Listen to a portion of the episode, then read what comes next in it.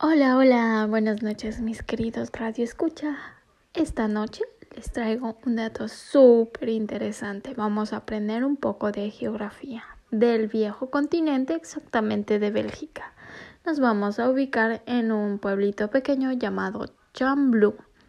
Este se encuentra en la parte Valonia del país, esto es al sur de Bélgica, en la provincia de Namur.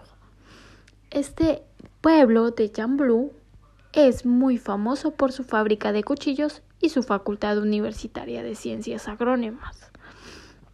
Tiene una población de aproximadamente de 26.000 habitantes, dentro de una superficie de 95.86 kilómetros cuadrados.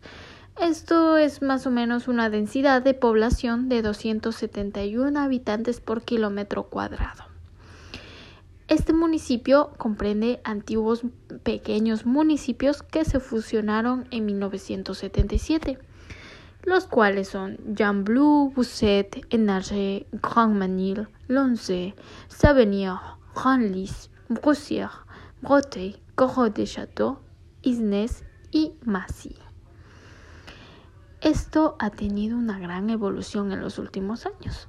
Los monumentos más importantes de esta pequeña ciudad son la Torre de Jamblou, que ha sido incluida en el 2005 como el Patrimonio Mundial de la Humanidad por la Organización de las Naciones Unidas para la Educación, la Ciencia y la Cultura UNESCO, mediante una andena de inscripción relativas a las torres flamencas, balonas y del norte de Francia.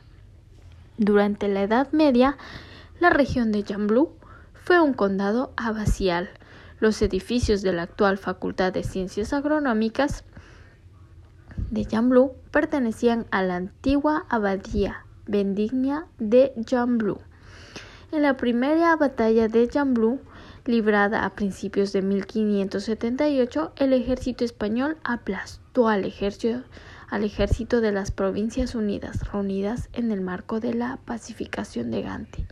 La segunda batalla de Jamblou fue llevada a cabo en mayo de 1940 entre las Fuerzas Armadas francesas compuestas por tropas metropolitanas y las fuerzas alemanas.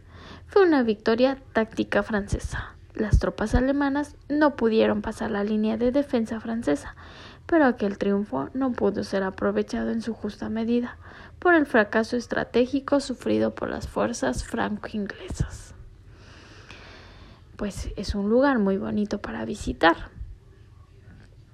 Tiene un castillo también que se lo puede que fue forjado en el siglo VIII. Y su Facultad Universitaria de Ciencias Agrónomas tiene muchos parques y monumentos. Están cordialmente invitados si alguna vez van a Europa. En el próximo episodio visitaremos un pueblito de Francia llamado Aldi. Nos vemos mis queridos amigos.